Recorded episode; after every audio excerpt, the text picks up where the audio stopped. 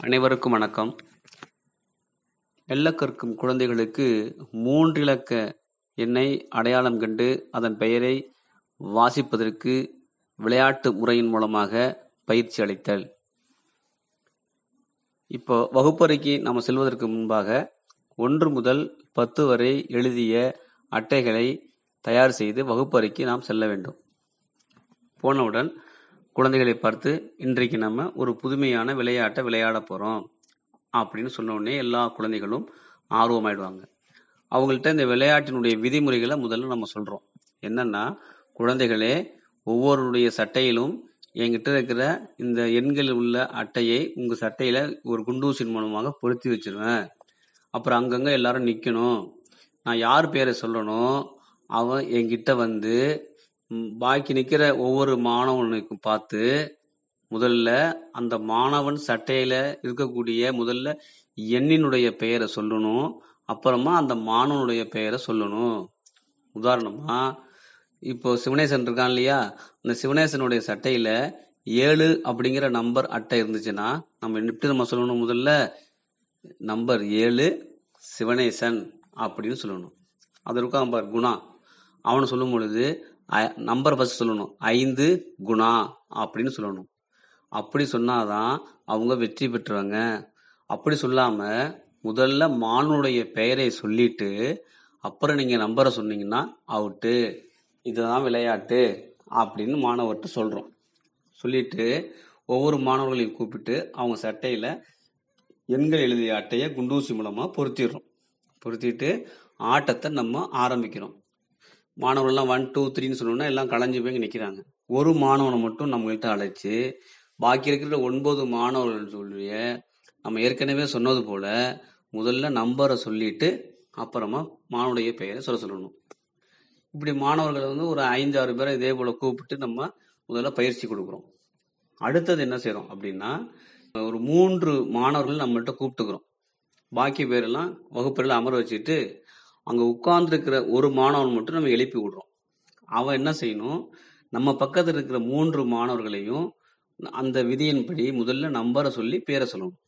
மூன்று மாணவர்கள் உதாரணமாக என்கிட்ட வந்து சிவனேசன் ஒரு மாணவன் இருக்கான் குணான்னு ஒரு மாணவன் இருக்கான் குமார்னு ஒரு மாணவன் இருக்கான்னு வச்சுங்களேன் முதல்ல என்ன செய்யணும்? நம்பரு ஏழு சிவனேசன் ஆறு குணா ஐந்து குமார் அப்படின்னு நம்பரை சொல்லிட்டு அப்புறம் பேரை சொல்லணும். இதுதான் அடுத்த விளையாட்டு.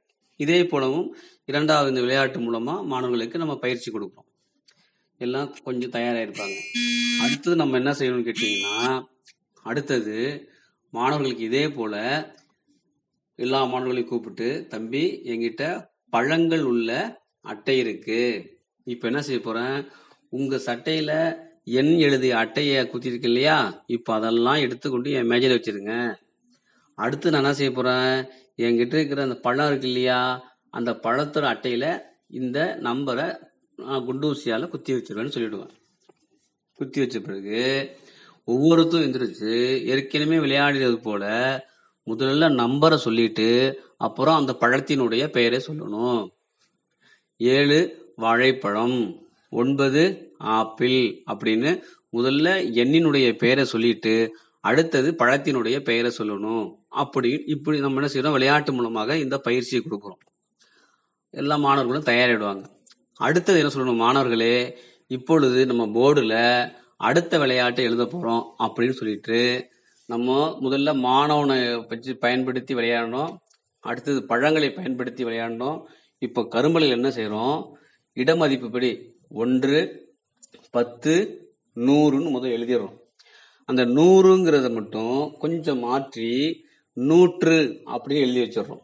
அதை ஒரு மூணு பாக்ஸாக பிரிச்சுட்டு கீழே என்ன செய்கிறோம் ஒன்றுக்கு நேராக ஒரு நம்பரு பத்துக்கு நேராக ஒரு நம்பரு நூற்றுன்னு போட்டிருக்கு இல்லையா? அதுக்கு நேரம் ஒரு நம்பர் போட்டுறோம். போட்டுட்டு மாணவர்கள்ட்ட திருப்பி ஒரு விதிமுறைகளை சொல்கிறோம் மாணவர்களே இப்போ பாருங்க நான் இந்த நம்பரை எப்படி படிக்க போறேன்னு பாருங்க. இப்போ நான் விளையாடும் பொழுது நம்ம என்ன செஞ்சோம்? முதல்ல என்னோட நம்பரோட பேரை சொன்னோம். அதுக்கு அடுத்தது மாணவன் பெயரோ பழத்தை பெயரையோ சொன்னோம் இல்லையா? அதுக்கு பதிலா இங்க மேல பெயர் எழுதிருக்கு பாருங்க அதோட பெயரை சொல்லணும். இப்ப உதாரணமா பாருங்க எட்டு நூற்று நான்கு பத்து. இறுதியா இருக்கு பாருங்க அதுல நம்பர் மட்டும் சொன்னா போதும் மேல ஒன்றுன்னு சொல்ல வேண்டாம். இதுதான் விளையாட்டு. இப்ப உதாரணமா நானே ஒரு நம்பர் எழுதி சொல்ற நல்லா கவனிங்க அப்படின்னு சொல்லிட்டு திருப்பி அந்த நம்பரை அடிச்சிட்டு புதுசா ஒரு நம்பர் எழுதுறோம். எழுதிட்டு மாணவர்களே கவனிங்க நான்கு நூற்று மு பத்து ஏழு. நானூற்று முப்பத்து ஏழு. இதே போல நான் இப்போ என்ன செய்ய போறேன்? வேற நம்பர் எழுத போறேன். ஒவ்வொரு மாணவர்களா என்ன விஷயம் எந்திரிச்சு இந்த முதல்ல நம்பரோட பெயரை சொல்லிட்டு அப்புறமா மேலே உள்ள பெயரை சொல்லணும். புரிஞ்சுதா? இப்போ சொல்றீங்களா அதே போல? அப்படின்னு சொல்லிட்டு மாணவர்களுக்கு நம்ம என்ன செய்யறோம்? தொடர்ந்து ஒரு நாளோ ரெண்டு நாளோ மூன்று நாளோ இதே போல முதல்ல விளையாடுறோம். அதுக்கப்புறமா போர்டில் கரும்பலையில் போய் இந்த நம்பரை எழுதி விளையாடுறோம். அப்படின்னா மாணவர்கள் தெரிந்ததிலிருந்து தெரியாததை கற்றுக்கொள்கிறார்கள். இன்னொன்று விளையாட்டு மூலமாகவே நாம் படிக்கிறோம் என்பதை தெரியாமலேயே மாணவர்கள் படிக்கிறார்கள். எனவே மாணவர்களுக்கு இது மிகவும் எளிமையாக இருக்கும் ஆர்வமாக இருக்கும்.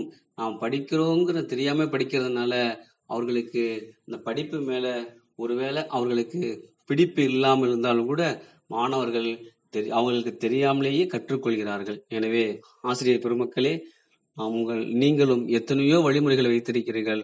அவற்றையெல்லாம் பயன்படுத்துகிறோம். அதுவும் மிக சரியான வழிமுறைகள் தான். வாய்ப்பு இருந்தால் இந்த வழிமுறைகளையும் நீங்கள் முயற்சி செய்து பாருங்கள். பய நிச்சயமாக அது பயன் தரும் என்ற நம்பிக்கை எனக்கு இருக்கிறது. என்னுடைய வகுப்பறையிலும் இந்த முறையை பயன்படுத்தி மாணவர்களுக்கு பயன் பெற்றதை நான் கண்கூடாக பார்த்திருப்பதால் கூறுகிறேன். எனவே ஆசிரியர் பெருமக்களே நீங்களும் முயற்சி செய்து பாருங்கள். நன்றி வணக்கம். இரா கண்ணதாசன் ஊராட்சி ஒன்றிய நடுநிலைப்பள்ளி திருவிசநல்லூர் திருவிடைமருதூர் ஒன்றியம் தஞ்சாவூர் மாவட்டம்.